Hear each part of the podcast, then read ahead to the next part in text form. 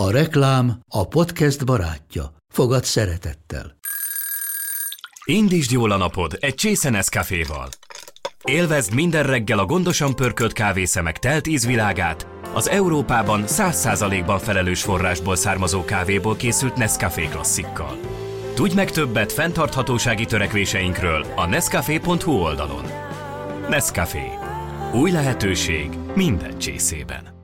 Ez reklám volt, jó volt. Alapvetésnek tekinthetjük azt, hogy, hogy érzelmileg érett embert, érzelmileg érett szülő tud nevelni. Jelent éretnek lenni, hogy az érett ember elfogadó, egyenrangú és feladatközpontú. Azt kell elfogadni, hogy nem vagyok tökéletes, mert az érzelmileg éretlen embernek a figyelmének a középpontjában ő maga áll. Azért, mert én vagyok a szülő, azért te nem vagy az én tulajdonom. Magyarországon az ember, hát száz emberből 84 problémaorientált gondolkodású. Na most, hogyha én otthon a gyerekemet minősítem, hogy ilyen vagy, olyan vagy, amolyan lusta vagy, rendetlen vagy, és így tovább, akkor azt tanítom meg neki, hogy a problémára kell figyelni, és adott esetben neked is jogom, jogod van másokat minősíteni. Mert a probléma orientált kapcsolatokban ott mindig jelen vannak a játszma szerepek. Az uh-huh. üldöző, az áldozat és a megmentő. Gyereknevelés, szoktatás, vállás és hozzátáplálás, nőiesség, bölcsi ovi iskola, egyedülálló anyaság, én idő, párkapcsolat, anyaság vagy karrier, gyereklélek, baba illat, fejlesztés, szülés, szexualitás, sírás, dackorszak, érzelmi hullámvasút. Ah, ki vagyok, de ez a legjobb dolog a világon. És te, te hogy vagy, úgy igazán? Gyere, ülj le közénk. Igyuk meg együtt azt a kihűlt kávét. És közben mesélj anyukám. Ez itt a Mesélj Anyukám, az évamagazin.hu minden hétfőn új adásra jelentkező podcast műsora, amelyben anyák mesélnek, nem csak anyáknak, nem csak anyákat érintő témákról. Andrész Timivel, Lugosi Dórival és Zubor Rozival. Nem bírom ki, hogy ne azzal kezdjem, hogy mi egy hasonlóról, hasonló témáról terveztünk beszélni, nem tudom, emlékeztek-e nagyjából egy évvel ezelőtt, amikor te jártál Dóri valakihez, aki ugyanezt a témát pedzegette, hogy az első hét év mennyire számottevő, és hogy nagyon emlékszem erre, mert hogy akkor az én legnagyobb gyerekem majdnem 7 éves volt. Pár hónap hiány, és akkor az annyira benyomott nálam egy gombot, hogy úristen, hát hogy lehet erről beszélni, hogy lehet ezzel foglalkozni, nekem csak pár hónapom van, hogy normális embert faragjak ebből a gyerekből, vagy nem is tudom. És akkor hál' Istennek azt ott megúsztuk azt a beszélgetést. Most már elmúlt a legnagyobb gyerekem 7 éves, úgyhogy most már mindegy. Nem mindegy, nyilván nem mindegy, erről fogunk beszélgetni. Berent és Éva ma itt a vendégünk, aki a Mindenható Gyermekkor című könyvnek a szerzője, ami lényegében erről a témáról szól, erről szól.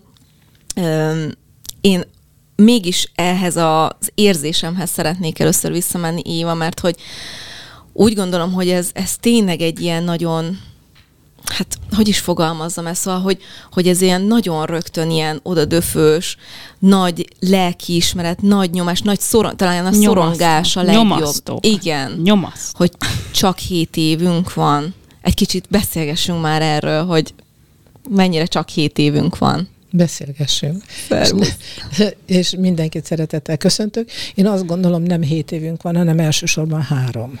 Mm. És még utána még három, de akkor már nagyon jó indulatúak voltunk. Mm-hmm, és annak érdekében, hogy senkiben ilyenfajta feszültség ne legyen, én ezt úgy gondolom, hogy nincs a Földön olyan édesanyja, aki tökéletesen csinálja. Tehát ez azt jelenti, hogy mi tesszük a dolgunkat, ahogy tudjuk, és soha egyetlen egy ilyen beszélgetésnek nem célja az, hogy rámutassunk arra, hogy ki hogyan rosszul csinálja. Sokkal inkább az utat érdemes megmutatni, hogy ezen az úton érdemes tovább menni. Ha letérünk erről az útról, mert mondjuk felismerem, hogy van egy anyai szokásom, ami nem túl szerencsés, akkor érdemes azon változtatni. De soha, tehát ahogyan egy gyereket nem lehet felelőssé tenni az ő neveltetéséért, Sajnálatos módon azt mondom, a szülőt sem lehet felelőssé tenni az ő szülői magatartásáért, hiszen ő is valakinek a gyereke volt.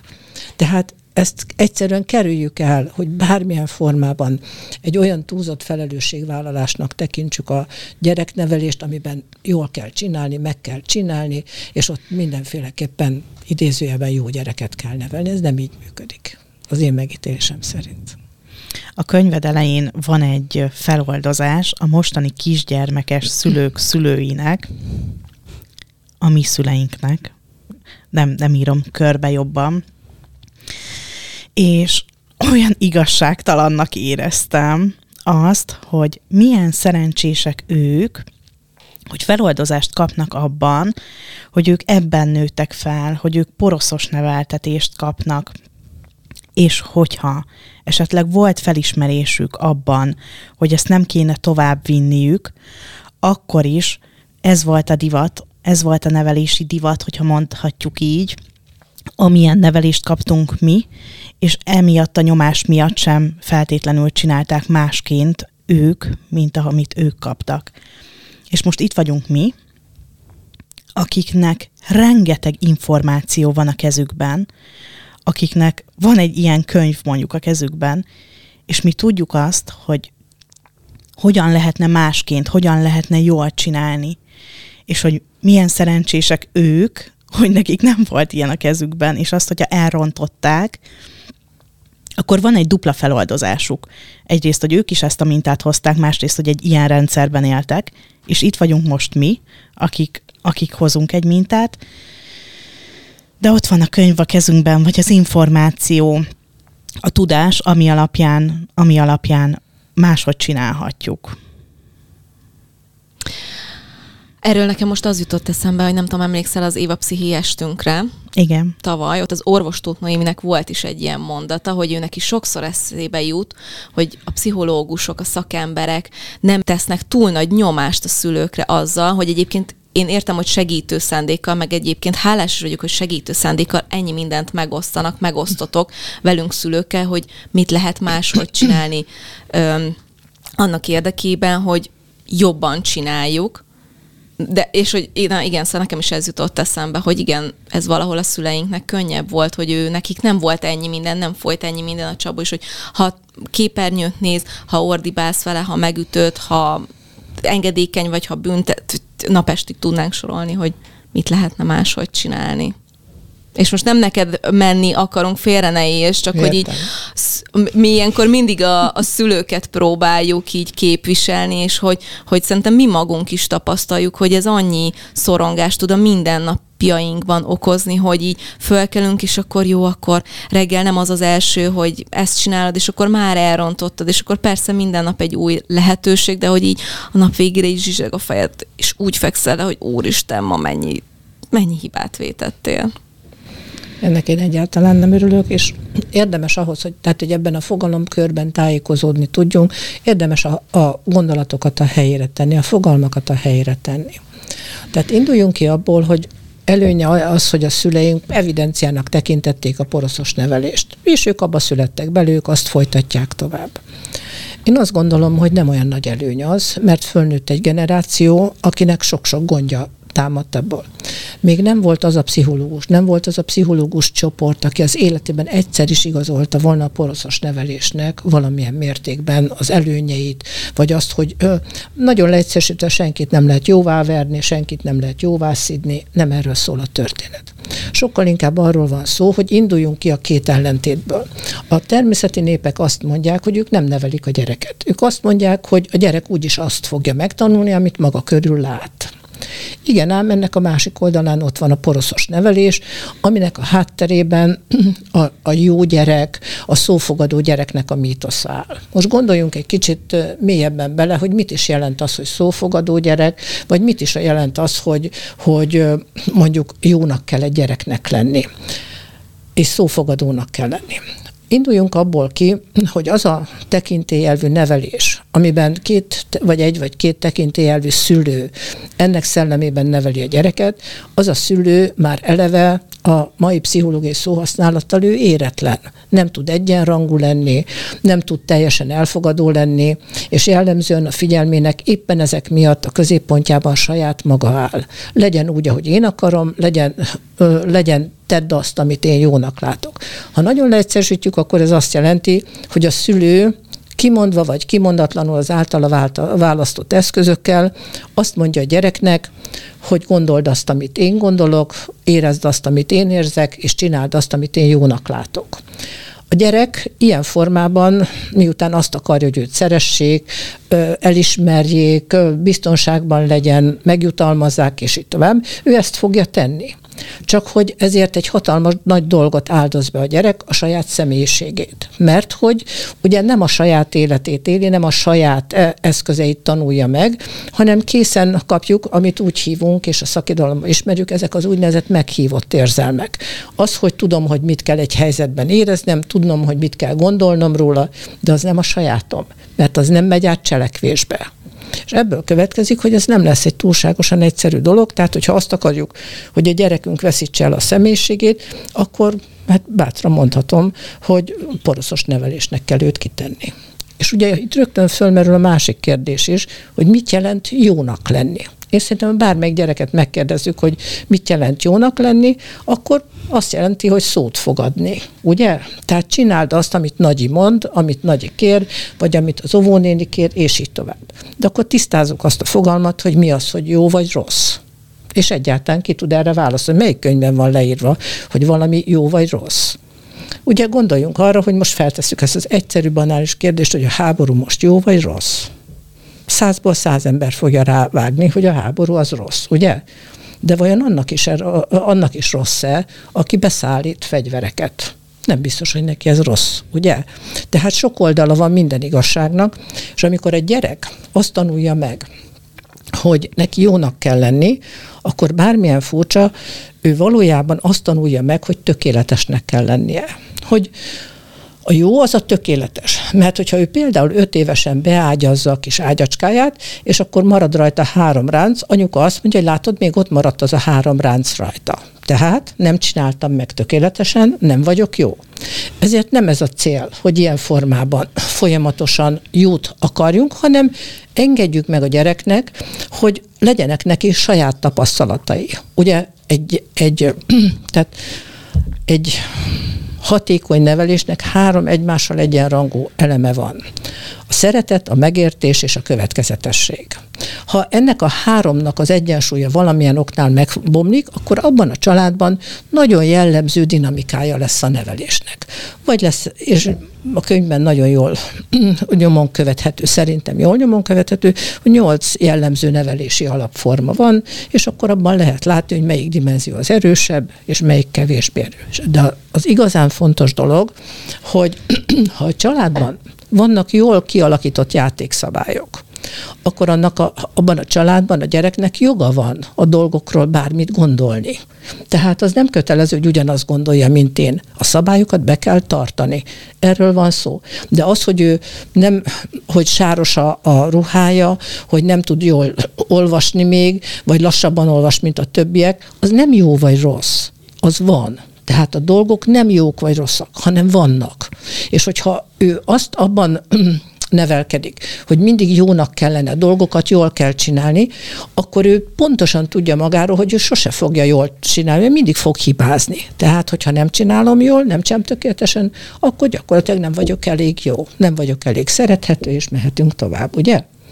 Tehát itt rögtön fölmerül az érzelmi érettségnek a kritériuma, mert ugye alapvetésnek tekinthetjük azt, hogy, hogy érzelmileg érett embert, érzelmileg érett szülő tud nevelni. Azon gondolkoztam, meg egy csomót gondolkozok ezen nyilván, hogy, hogy látjuk ezeket a dolgokat, meg olvasunk róla, de hogy mondtad, vagy hogy én azt szűrtem le belőle, hogy egy felnőtt ember tud egy gyereket. Nem. nem vagy hogy két, vagy hogy mondtad? Tehát érett gyereket csak érett, érett felnőtt. Na, igen, na igen, hogy érett gyereket csak érett felnőtt tud nevelni, de hogy én azt gondolom, hogy én nem feltétlenül vagyok egy érett felnőtt. Én most tanulom azt, hogy hogy legyek érett felnőtt, és hogy azt gondolom, hogy rajtam kívül még sokan vannak azok a, a 30-as korosztályban, akik tanulják magukat, miközben gyerekük van. És hogy ez annyira a, tehát, hogy szerintem annyira nehéz, hogy tanulom magam, tanulok felnőtt lenni, tanulom azt, hogy milyen mintáim ne legyen, vagy hogy a mintáimat hogyan tudom átírni, mert nem akarom továbbvinni, nem akarom továbbadni a gyereknek, de ugye a minták azok folyamatosan futnak ott bennem, miközben jönnek be az infok, hogy jó, akkor most, akkor ezt kellene máshogy csinálni, és a mintákat meg nem tudja az ember egyik napról a másikra letenni, azok futnak ott magadba, meg, meg hergelődnek, meg kitörnek, meg minden, és utána még szarabb szülőnek érzi magát, én például, én még szarabbnak érzem magam, hát pont ezt nem akarom, tehát pont ezt nem akarom továbbvinni,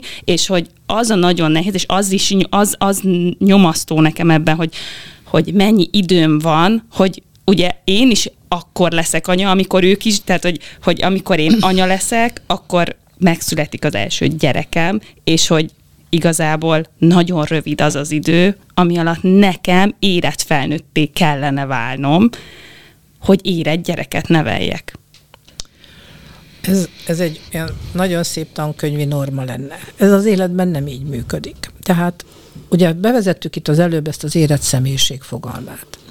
Én amikor a pályámat elkezdtem, és amióta én az egyetemet elvégeztem, azóta egyetemen és felsőoktatásban tanítok, pedagógusokat, pszichológusokat, jogászokat, mindenkit, és felnőtt nevelésben pedig tengernyi embert, akkor észrevettem, hogy alapvetően van egy olyan emberi minőség, ami megkönnyíti az életet. Ez az személyiség az, ami lehetővé teszi, hogy önmagammal békében, önmagammal azonos módon éljem meg az élményeimet, éljem meg azt, ami a környezetemben van, jelöljem ki az utamat, és így tovább.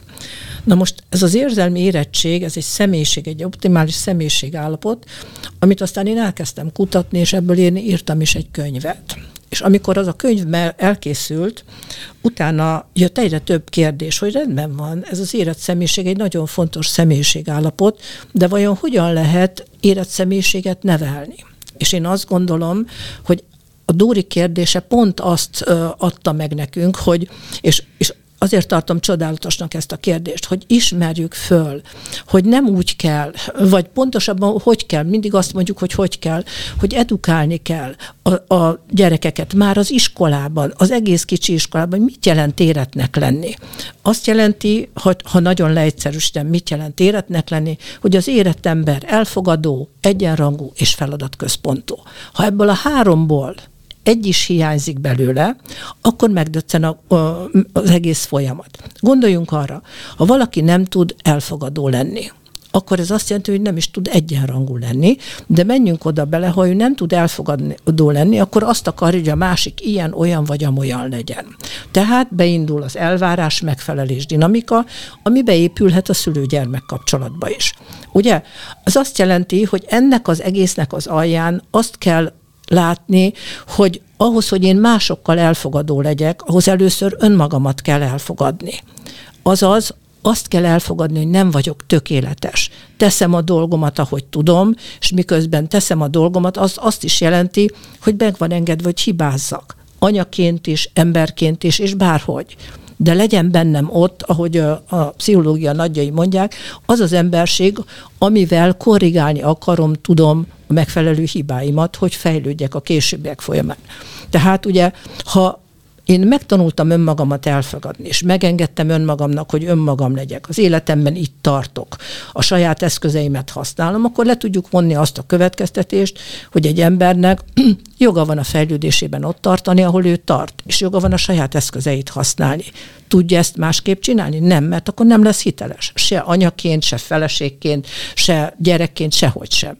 Tehát ugye ahhoz olyan korán kell a gyerekeknek, a családoknak a kezébe adni azokat az eszközöket, amik megkönnyítik az ő életüket. Mert lehet, hogy a szülő adott esetben nem tud érett lenni, mert nézzük meg, hogyha én nem vagyok elfogadó önmagammal vagy a külvilággal szemben, akkor többnek vagy kevesebbnek fogom érezni magam. Tehát nem vagyok egyenrangú, ugye? És közben kire fogok én figyelni? Saját magamra. Elismernek, szeretnek, fontosnak tartanak, igazam van, nincsen igazam, és sorolhatnám tovább. Mert az érzelmileg éretlen embernek, a figyelmének a középpontjában ő maga áll.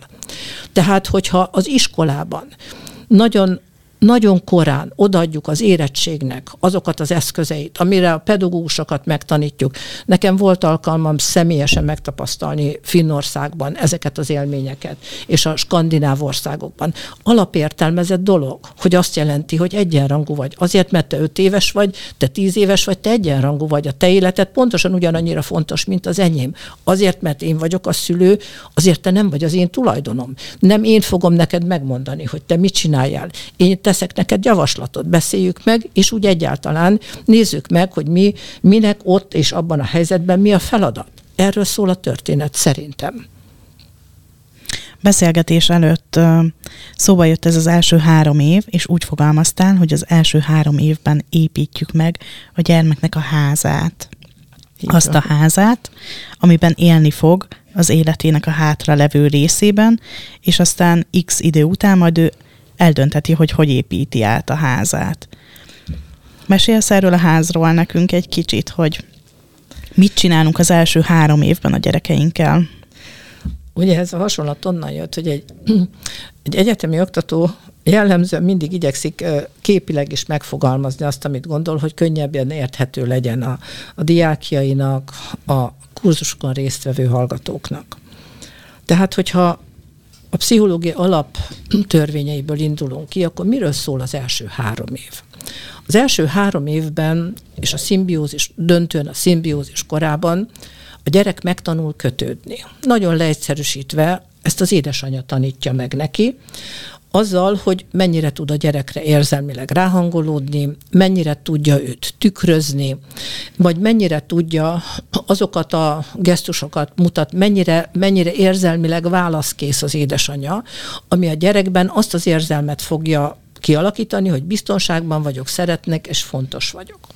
Ugye a kötődés három, durván egyszerűsítve háromféle lehet. Ugye lehet egy biztonságos kötődés, egy ambivalens és egy elkerülő kötődés. A biztonságos kötődésben benne van az, hogy szeretettel fordulok a világ felé, mert tudom, hogy a világ is szeretettel fordul felém, egyenrongon megoldjuk az életünket. Most nagyon leegyszerűsítettem tényleg csak azért, hogy mindenki számára érthető legyen.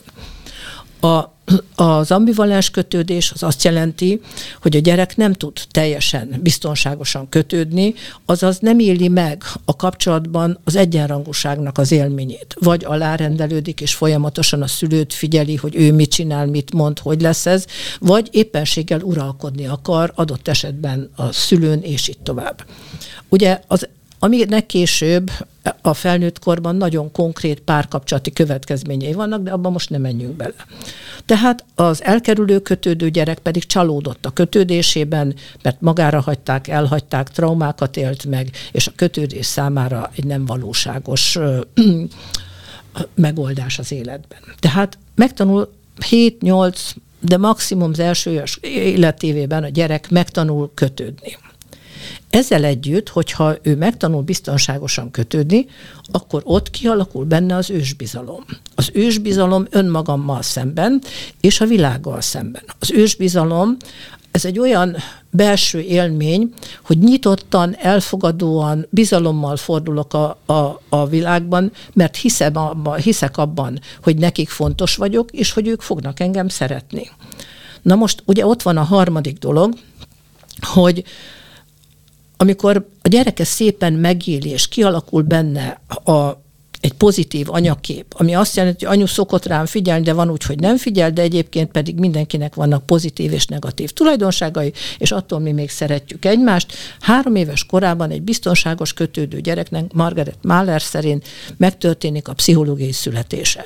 Ez azt jelenti, hogy onnantól kezdve ő önmagát egy autonóm lénynek tekinti, akinek elsődleges törekvés, hogy a saját eszközeire, a saját belső erőforrásaira támaszkodjon, azaz ne függjön.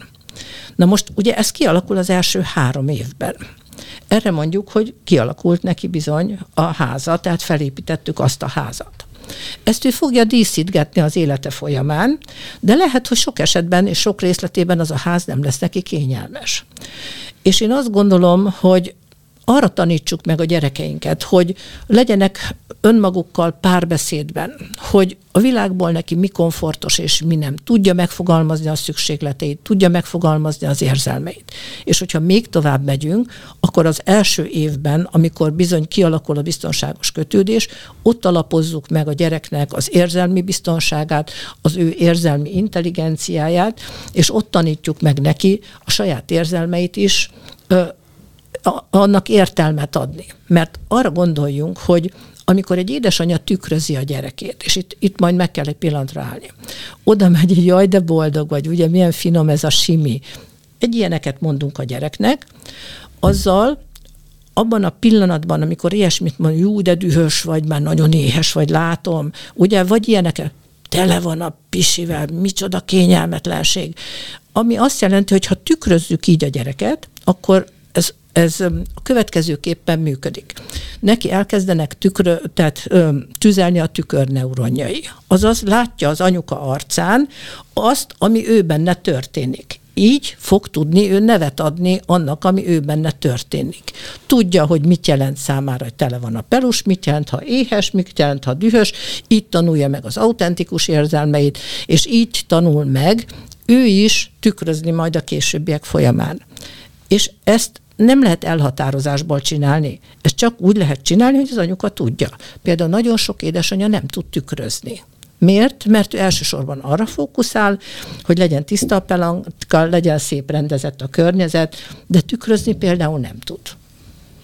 Ehhez az egészhez egyébként mennyire van szükség szülői jelenlétnek? Mármint azért teszem föl ezt a kérdést így, mert hogy amikor én szülővé váltam, akkor én rólam köztudott, hogy az én gyerekeim elég hamar kerültek bölcsödébe. És ugye jött ez a dolog, hogy hát, hogy hogy teszem hogy teltem meg ezt a gyerekemmel, hogy nincs velem három éves koráig, ugye a mi országunkban lehetőség van erre, hogy három éves korig otthon legyenek a gyerekek, hogy majd nem én leszek ott az első lépésénél, az első szavainál, az bizonyos első dolgoknál, nem leszek mindig ott személyesen, majd hogy alakul ki a kötődés, minden ilyen.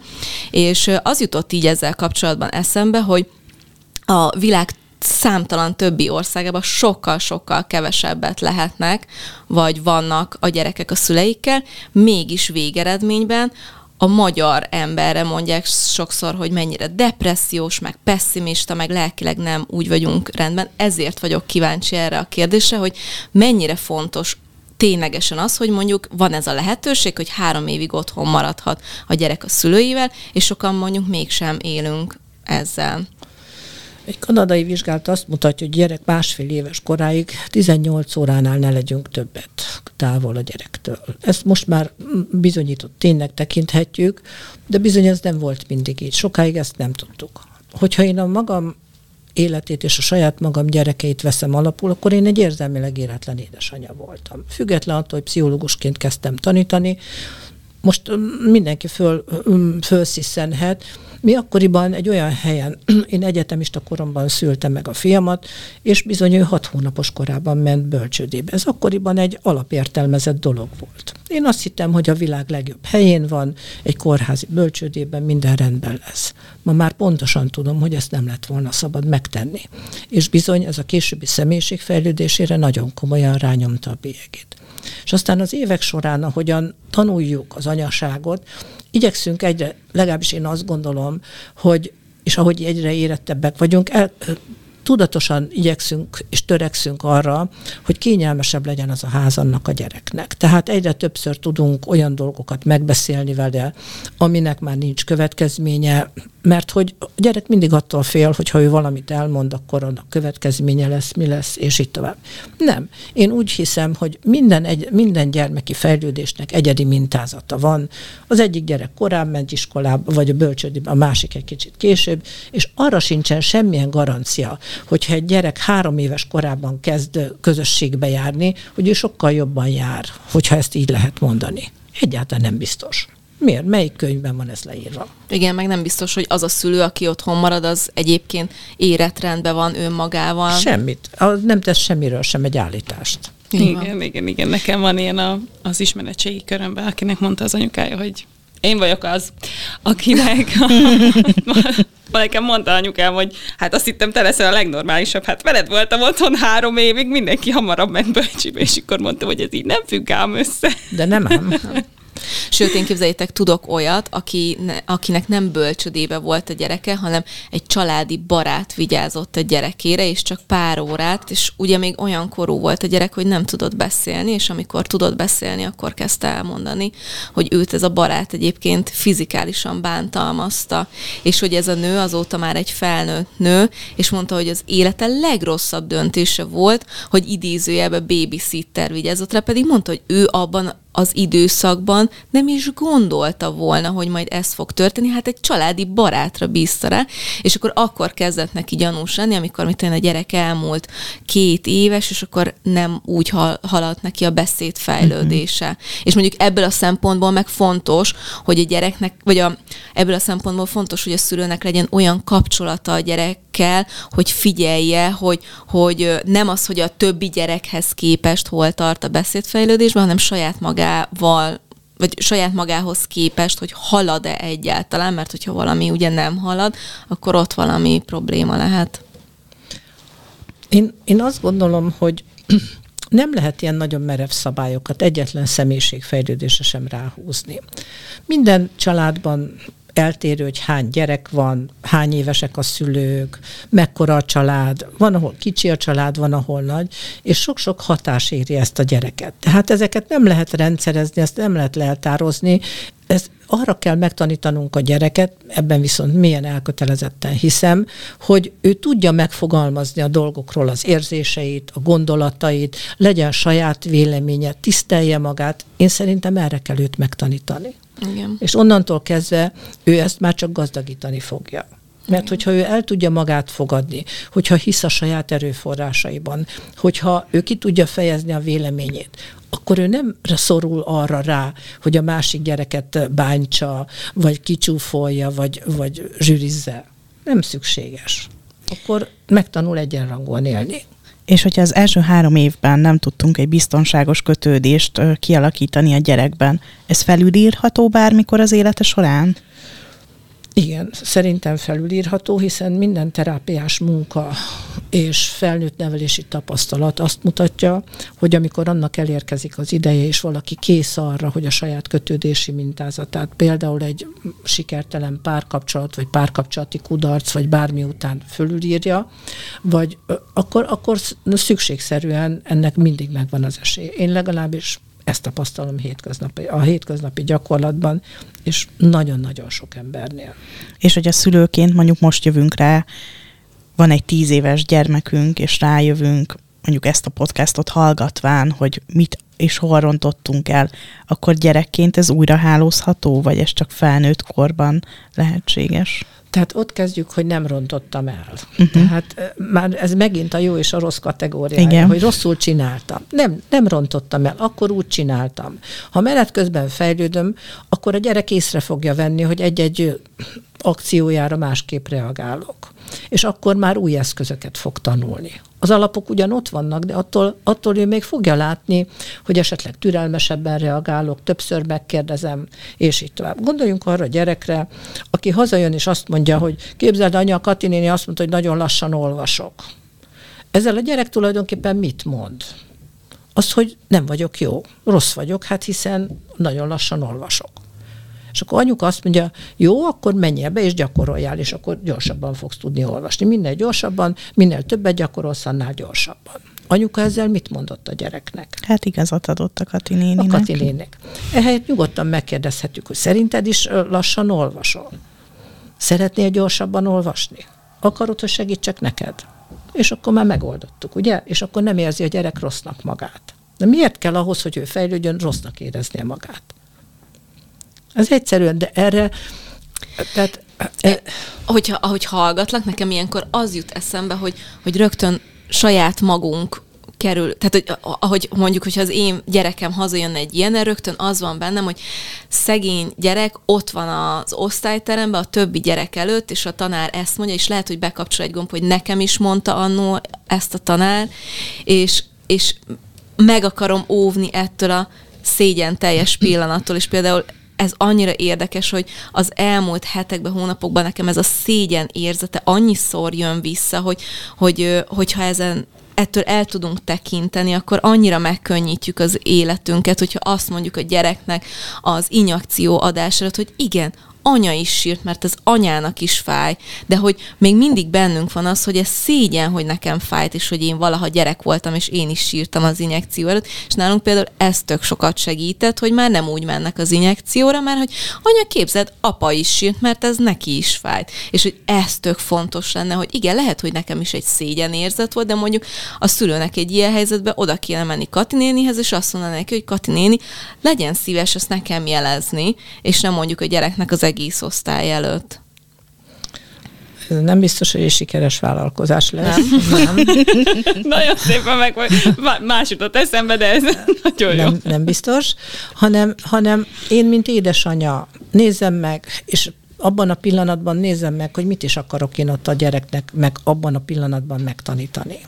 Azt, hogy ne szégyelje magát azért, mert hogy adott esetben ő lassabban olvas. Ugye a mérgező szégyen, ennek van ugye egy pszichológiai neve, John Bradshaw-nak a nevéhez fűződik, ez a problémaorientált gondolkodásnak a lényege. Az embereknek tendenciájában két típusú gondolkodása van. Az egyik az úgynevezett problémaorientált gondolkodás, ami azt jelenti, hogy egy ember és egy gyerek is ezt három éves koráig megtanulja, hogy elsősorban a hibára, arra fókuszál, ami nem oké, ami nincs, ami hiányzik. Tehát ezt hívjuk ugye egy negatív gondolkodásnak, egy pro- problémaorientált gondolkodásnak. A problémaorientált gondolkodásnak a hátterében mindig az van, hogy ha nem csinálom jól, és valami nem jó, akkor, akkor szégyelni fogom, nem lesz oké, okay, megbüntetnek, és sorolhatnám tovább. A gondolkodásnak a másik iránya, azt úgy hívjuk, hogy feladatorientált gondolkodás. Az itt és a mostban. Mi van? Ugye a pozitív szó azt jelenti, hogy ami van, tehát a pozitív gondolkodás azt jelenti, hogy abból indulok ki, ami itt és most van hazajön a gyerekem, és akkor megnézem itt és most. De amikor én már arra gondolok, hogy Kati néni mit mondott az osztályban, vagy miért mondja Kati néni az osztályban a gyerekemnek erre, vagy hogyha nem fog eléggé olva, jól olvasni, akkor vajon ennek mi lesz a következmény, akkor már nem vagyok a jelenben. Akkor már vagy a múltra, vagy a jövőre fókuszálok. Tehát érdemes azt abból kiindulni, hogy itt vagyok a jelenben, kicsém, és te neked ez jó, vagy, vagy te hogy gondolkozol erről? Szerinted se olvasol? Beszélgetünk róla, semmi nem történik, nincs előjel, nincs morális előjele. Na most azért ez egy fontos dolog, hogy például Magyarországon az ember, hát száz emberből 84 problémaorientált gondolkodású. Ugye? Tehát, hogy például megfogok egy papírt, bocsánat, mindjárt visszaadom, és akkor azt mondom, hogy hát képzeld, de írtam egy verset, és, és elolvasnád? És akkor belenézel, és akkor azt mondod, hogy itt fönt, ugye láttad, hogy van két elírás a címben, ugye? Mm. Ezt úgy hívják, hogy problémaorientált gondolkodás, és azt is szoktuk mondani, hogy ugye miért, miért van az illetőnek erre szüksége? A feladat itt most mi volt? Az, hogy én írtam egy verset, és akkor azt gondolom, hogy te tudsz nekem abban segíteni, hogy, azt, hogy folytassam ezt az írás, vagy neked mi a véleményed. De nem az volt a feladat, hogy te lezsűrizd az első mondatot. Vajon mégis miért azt emelik ki, hogy ami ott van benne. Miért azt emelik ki valaki? Azért, mert szüksége van arra az élményre, hogy én fedezem fel, lám én észreveszem a fibát, én látom, hogy mi a probléma, tehát ez egy egóvezérelt, problémaorientált gondolkodás ami azt jelenti, hogy a saját személyiségét fogja előtérbe helyezni, a saját komfortzónáját és a feladat, tehát adott esetben a vers háttérbe szorul. És ez könnyen áttanulható, mert nagyon jól lehet látni, hogy más típusú érzelmek vannak a két típusú gondolkodás mögött. Míg egy problémorientált gondolkodás mögött azt mondjuk, hogy helyettesítő érzelmek vannak, ami sosem a jelenhez tartozik. Ilyen helyettesítő érzelem lehet a bosszankodás, az aggodalom, az önsajnálat és az örömködés.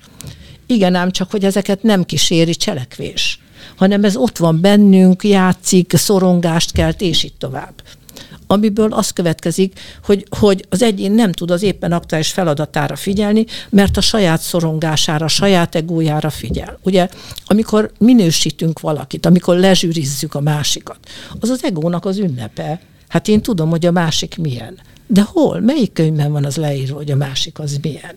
Na most, hogyha én otthon a gyerekemet minősítem, hogy ilyen vagy, olyan vagy, amolyan lusta vagy, rendetlen vagy, és így tovább, akkor azt tanítom meg neki, hogy a problémára kell figyelni, és adott esetben neked is jogom, jogod van másokat minősíteni. Így van? Na most még a másik esetben, hogyha valaki a jelenből indul ki, az itt és a mostból indul ki, akkor ahhoz kaptuk a, a a testünkkel együtt az úgynevezett autentikus érzelmeinket. Az autentikus érzelmek az életünk minden pillanatában ott vannak. Ilyen például a düh, a félelem, a szomorúság és az öröm.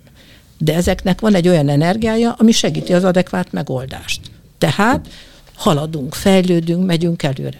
Még a rekit a helyettesítő érzelmekkel sohasem megyünk előre. Engedjetek meg egy uh, saját uh, történetet a helyesírással kapcsolatban. A szerkesztőségünkben, az Éva magazinnál én vagyok az, aki a helyesírási hibákat kiszokta szúrni, és szokott szólni a többieknek. És ez lehet, hogy sokszor ilyen kekeckedésnek számít, vagy ilyen egocentrikusnak, mint amire most rávilágítottál. De a történet mögött az áll, hogy általános iskolában én diszlexiás voltam, és nagyon rossz volt a helyesírásom. És rengeteget kellett gyakorolnom, rengeteg órá mögötte, hogy elérjek egy tudást, és amikor én észreveszek egy hibát, akkor nem fitoktatni akarom a tudásomat, hanem azt szeretném, hogy inkább én vegyem észre, mint más vegye észre neki a hibáját. És inkább én szóljak neki szeretettel, vagy barátságból, vagy nem is tudom, kedvességből, mint az, hogy mástól egy szúrást kapjon, hogy na, így kerül ki az Éva magazin oldalára. Szerintem nem is szoktál szólni, hanem csak csendben kiavítod, nem? Mm, én még nem én, találkoztam Én azt vele. gondolom, hogy egy olyan példát hoztál most, ami nagyon szemléletes, és nagyon jól mutat valamit. Hogy ebben biztos meghallod, hogy meg akarod védeni a kollégát attól, Igen. Hogy nehogy szégyenbe kerüljön, mert hogy helyesírás hibát vétett. Miért a te feladatod megvédeni őt? Megmenteni? Nem az én feladatom, csak én vagyok ott. Akkor sem. Tehát inkább azt mondom neked, hogy ha neked van egy olyan feladatod, hogy a helyesírási hibákat kijavítod. Mert ugye az Éva magazinban és egy újságnál nagyon fontos a helyesírási hiba. Az szerintem nem a problémaorientált gondolkodásnak a része, eredetileg, hanem az egy feladatorientáció, hogy olyat adjunk ki a kezünkből, amiben nincsen helyesírási hiba. De az a része, hogy, hogy azért, hogy más ne szúrjon bele, bele, ott már az a feltételezés van, hogy más bele fog szúrni. Tudod? Uh-huh. De én sokkal jobb vagyok, én nem szúrok bele, hanem úgy oda, uh-huh. neki oda, hogy, hogy lám milyen jó vagyok. Uh-huh. Szerintem erre nincsen szükség. Igen, valószínű, hogy nincsen ahogy mesélted, rögtön eszembe jutott, és szerettem volna elmesélni, hogy egy ilyen élő példával is találkozzunk. De, de tehát azért, azért érdemes ezt látni, hogy ezek az apró felismerések segítenek bennünk. Ha valaki nem tud érett lenni, tehát nem tud elfogadni, egyenrangúnak lenni és feladatközpontúnak lenni, akkor nagyon érdekes dinamika alakul ki. Mert ugye kialakul az elvárás megfelelés dinamika, az alá és a fölérendeltség dinamika, és a problémaorientáció. Most ez azért fontos, mert a problémaorientált kapcsolatokban ott mindig jelen vannak a játszma szerepek. Az uh-huh. üldöző, az áldozat és a megmentő. Vedd már a cipődet, nem megmondtam, hogy most ma takarítottam?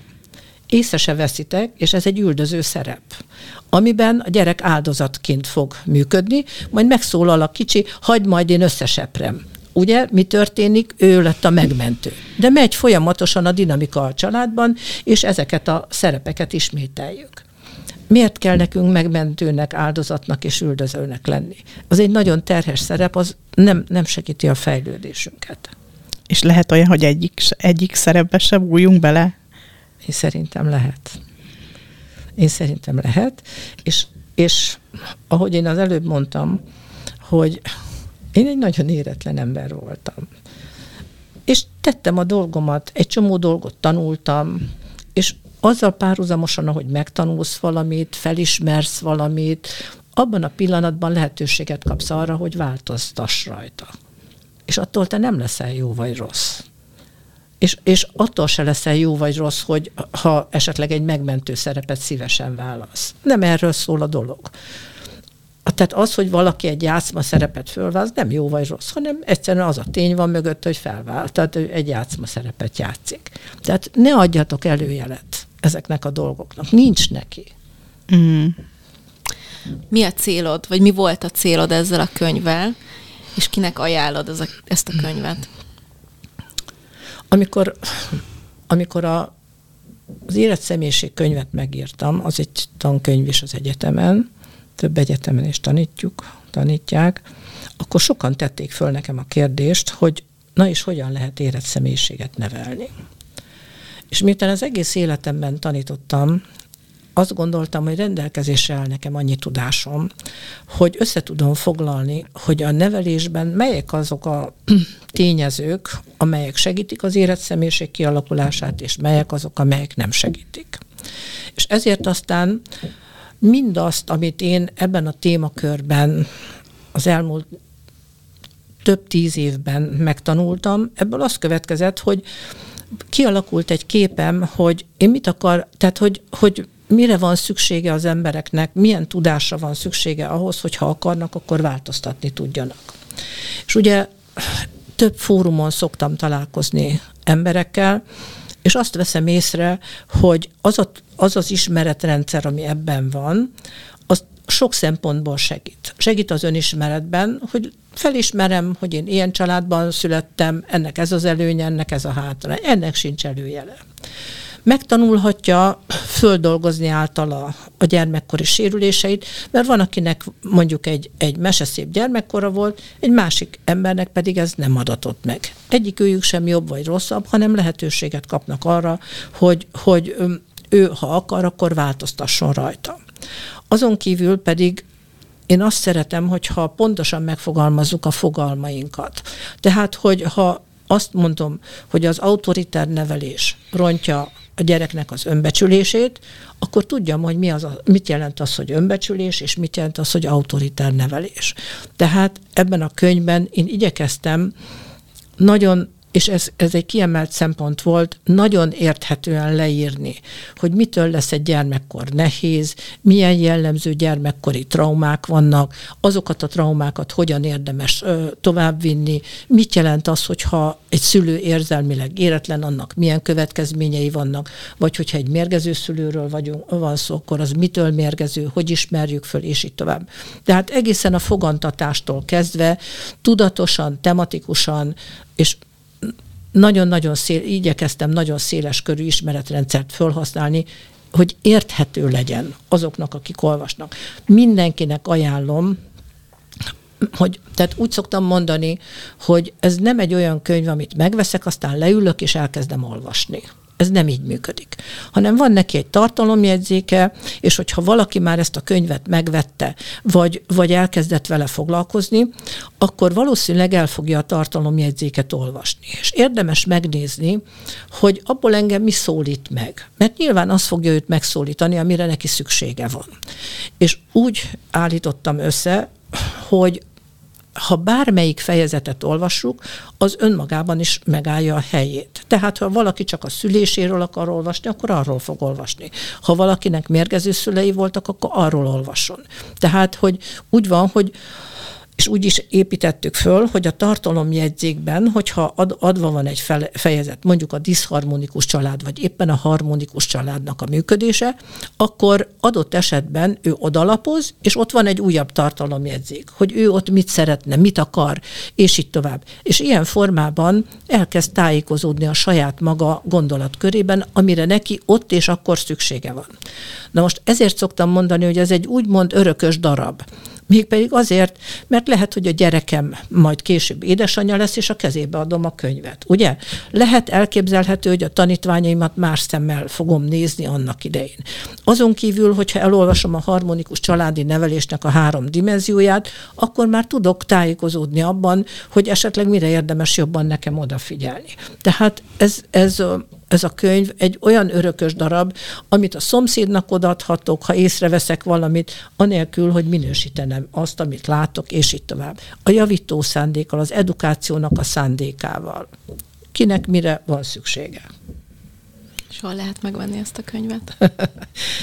a, elsősorban a Libriben, a Lírában és a Bookline-ban, a honlapon lehet rendelni, csak bízni tudok benne, hogy most már lehet rendelni, és, és adott esetben én bízom benne, hogy mindenhol elérhető lesz, mert most éppen vidéken voltam, és kérdeztem, hogy ott van-e, és kiderült, hogy nincsen. Oh. És akkor most akkor úgy csináljuk, hogy rákérdezünk a terjesztőre, hogy akkor melyik vidéki városba hogyan viszik, és így tovább. És én szerintem, hogyha valakit érdekel, akkor el fog hozzájutni. Mert most úgy tűnik, hogy mindenhol lehet már kapni.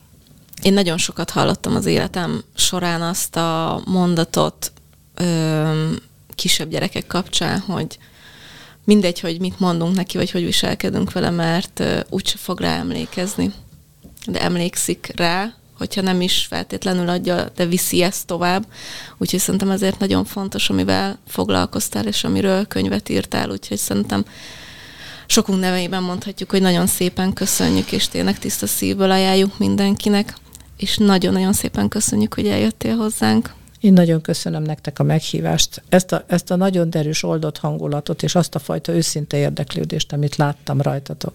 Mind végig és előtte is egyébként. Én ezt küldetésemnek érzem, én ezt, ez, ez az életem hátra lévő részének egy feladat, hogy azt a tudást, amit, ami már van, azt adjuk oda szeretettel az embereknek, édesanyáknak, nagymamáknak, mindenkinek, úgy szakembereknek. Köszönöm szépen, és mindenkinek minden szépet és jót kívánok. Köszönjük szépen Köszönjük. a hallgatókkal, pedig egy hét múlva találkozunk. Sziasztok! Sziasztok! Sziasztok!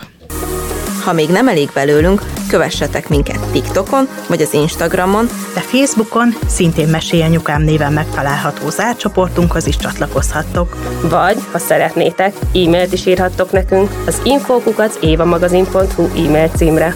Ha pedig tetszik, amit csinálunk, értékeljétek, lájkoljátok és osszátok meg tartalmainkat, és mindenképpen szóljatok másoknak is, hogy minden hétfőn új adással folytatódik a Mesélyanyukám. Sziasztok! A műsor a Béton partnere.